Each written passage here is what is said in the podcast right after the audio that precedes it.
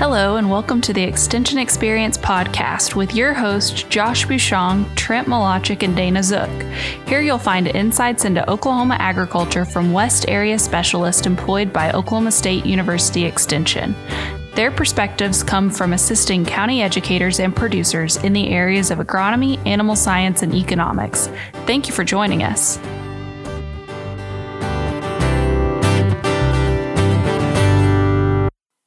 Welcome back to the Extension Experience podcast. My name is Trent Milacek, and today I am joined by JC Hobbs, the OSU Extension Tax Specialist. And today we are going to talk about the American Rescue Plan Act of 2021. And in this act, there's been some monies approved for socially disadvantaged farmers when it comes to FSA loans and settling some of that debt. So, JC, can you speak to kind of where that money came from and how this process got started? What they're doing is providing dollars to offset debts for socially disadvantaged farmers nationwide. What they've started to do is they started sending out letters that have gone out to uh, individuals. These letters, an individual has 30 days to respond, saying that yes, they have the debt, uh, they are we're socially disadvantaged, certifying that, and then the ability to uh, get those debts basically taken care of. So the debt relief settlement.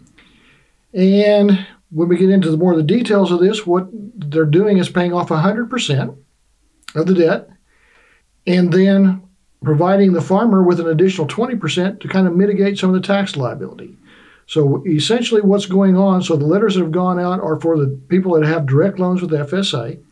Another set will go out at a later date for those with guaranteed loans with uh, a bank or other lender. So we're taking care of the direct loans with FSA first, and then we're going to take care of those with guarantees at a later date.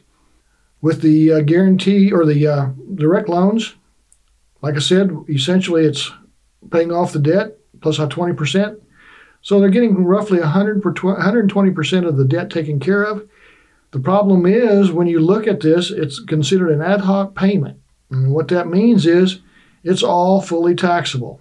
So there's no cancellation of debt. That doesn't apply here. They're calling it debt relief. And so the settlement is 100% taxable. And even with that, the 20% that goes that's above that will mean most of these farmers that receive this are going to have the potential of having additional debt or liability, tax liability, coming due when they get to 1099G and they get ready to pay their 2021 income tax in April of next year. So even though we're trying to relieve some of the problems, we're not going to relieve all of them. So what the farmer is going to have to remember is when they get it, that extra 20% is what they're going to receive a check for. 100% is going to go to FSA. So they get the extra 20%. They need to put that in the bank because at some point in the future, when they get ready to pay their taxes, they're going to have to dip, dip into that to pay their federal income tax, self employment tax included in that, and then there's probably going to be some Oklahoma income tax. Well, we know there's going to be some Oklahoma income tax that's going to fall into this as well. So it's nice for settlement. It kind of cleans up some of the problems there. They're going to get some relief. It's going to make the balance sheet look better, but it's liable to create, or more, more than likely will create, a cash flow problem when we get ready to make the debt payment or make the uh, in- income tax payment next April. Any kind of a limit on the types of loans that are being? Uh... They're looking at operating loans, direct loans for land purchases, the, the whole gamut of FSA loans. Okay, so it's pretty much anything. Anything you could have borrowed money from FSA for Correct. is going to be qualified for this settlement. Is you know, if I'm if I'm a producer I probably know whether or not I'm going to get a letter, right? I mean, it, it's not something that you have to go fishing for. Or... You should know that you're going to get a letter. Now, here comes one of the problems, and you bring up a great point. When you did the original paperwork, you were supposed to put, or you were, there's a box on the uh, paperwork asking you, are you a minority? If you didn't check that box and you are a minority, you will need to go to the FSA office and make sure that box is checked so that they will make sure that you get a letter. Because if they don't know that you're a minority, in either prior uh, documentation or bringing it up to date with current revision in the documentation they have, they, they don't know that you're socially disadvantaged or fit in the socially disadvantaged group. Yeah, and that's not obvious who exactly fits in that group sometimes and and in some of my research it's been a little bit difficult so i guess i would suggest if you if you think you might qualify uh, contact your local fsa office maybe the local county director to see see if you qualify if you haven't received a letter that is exactly right it, it's worth the, the uh, extra time and effort to go see them because it could mean uh, quite a few dollars that get paid off yeah. you qualify for.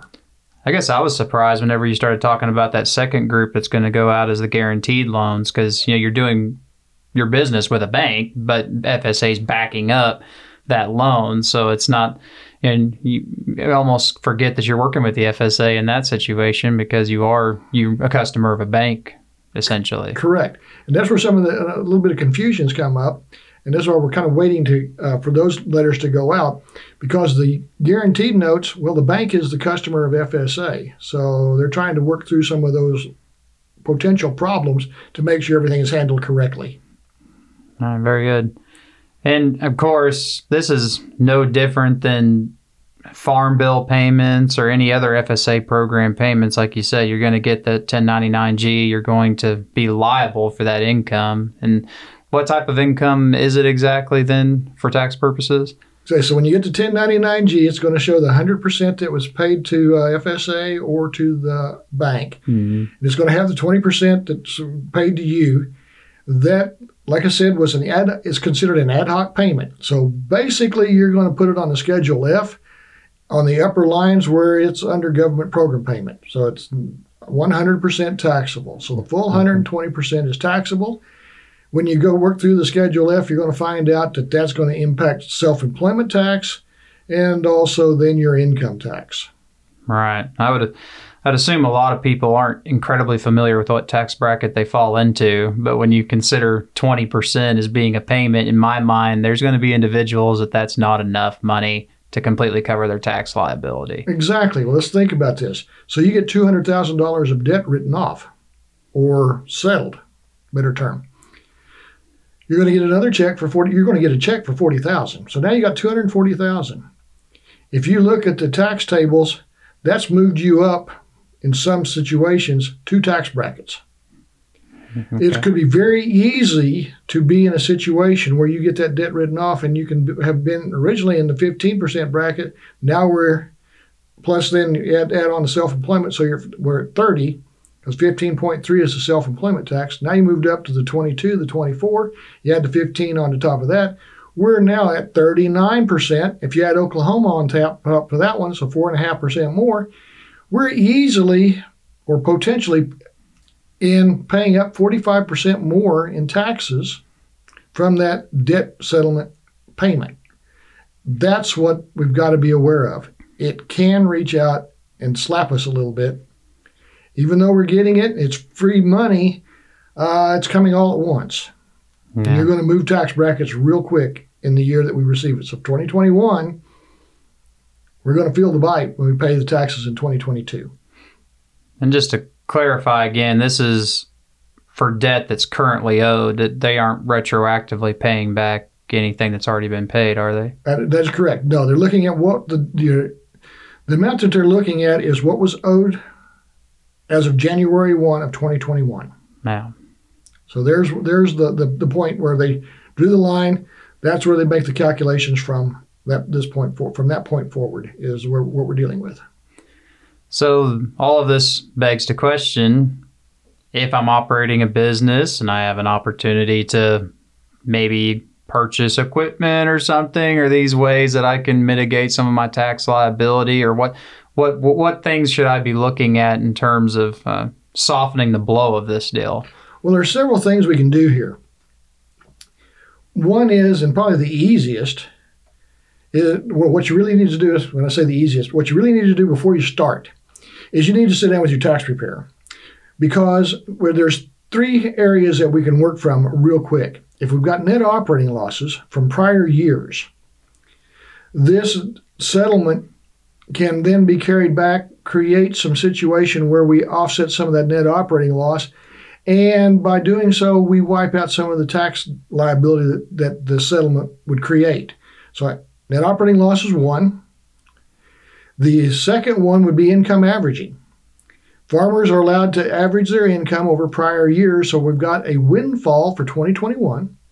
If we've got much lower tax brackets for 18, 19, and 20, elect to carry it back, offset those in that income in those prior years, lower income, and it will give us a, a much greater or give us a tax break. Now it doesn't affect the self-employment tax, but it sure can wipe out a lot of income tax. So there's a second way. The third way is, as you mentioned, buying a piece of equipment or uh, machinery equipment, etc. New, new farm truck, uh, anything like that where we can take depreciation. By using the current depreciation rules, we can wipe out an additional amount because the additional first year depreciation or bonus depreciation, which is what it's called, is 100% of the value of that asset. So you can then use depreciation to offset the income, for one. Uh, the other one is the Section 179 deduction can do the same thing.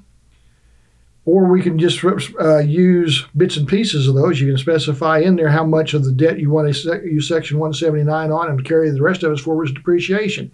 So it becomes very important to talk to your tax preparer to get an idea of what type of planning and what type of opportunities to take advantage of because there's more than one way to reduce the tax liability in this uh, that this is going to create so that we can take away again some of that adverse problem and kind of neutralize it as best we can because you're going to have an opportunity because your balance sheet is going to look better. There, there may be an opportunity to buy a piece of equipment when maybe it would have been um, a little tougher to get bar, uh, funding if our balance sheet would have been the same way, their debt to asset ratios. All of that's going to improve because of this settlement. Okay. And I just think about this, especially for this area. You know, we're talking about it's going to be a tax hit to our 2021 tax year paid in 2022. Well, I mean, we think about the grain crop that we've recently had. The wheat crop is fairly good in a lot of areas, and the prices has improved. So I think it's like you said, it's very important to to contact your tax professional because I think there's going to be some farms doing better than they have in previous years. Just figuring in the price of grain and and the yields that we've had on some of our wheat ground. So, yeah, better to nip this thing in the bud now as opposed to wait until the very end of the year and, and not really know what you're going to do and not have a strategy. Exactly right. The sooner we do this, the better off we are. Because, like I said, there's opportunities. Take advantage of them. Don't wait till the last minute and go, oh my goodness, well, now what can I do? Yeah. Well, I mean, are there any other things you wish to tell people about this? Kind of maybe resources that they need to reach out to besides their tax professional? If at the right moment, uh, we're still learning what's going on. We don't have a, still a lot of the final information. So really, what they need to do is make sure they get that letter returned. So sign it, agree to it.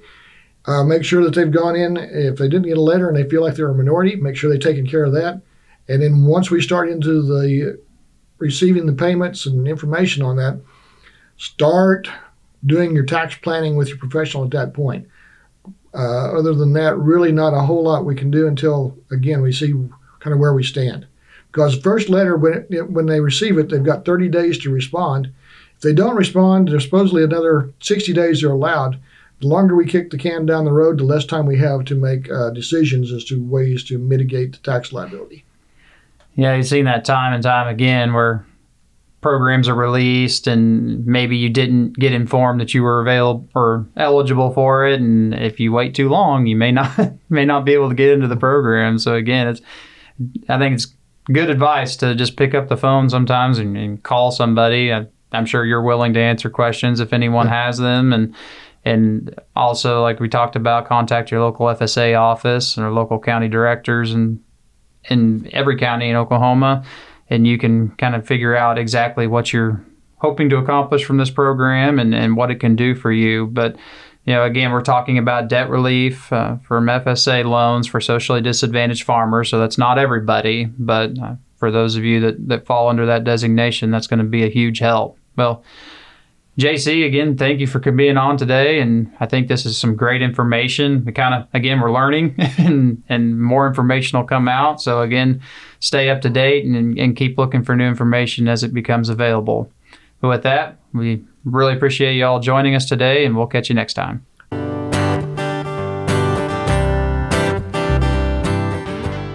We hope you've enjoyed what you've heard. If you would like to hear more or follow up on the discussed topics, please reach out to your local county extension agent. OSU has a presence in all 77 counties, with educators eager to assist you. Also, please consider checking the description for links to our social media pages and further information pertinent to the conversation. Thanks again, and we'll talk to you soon.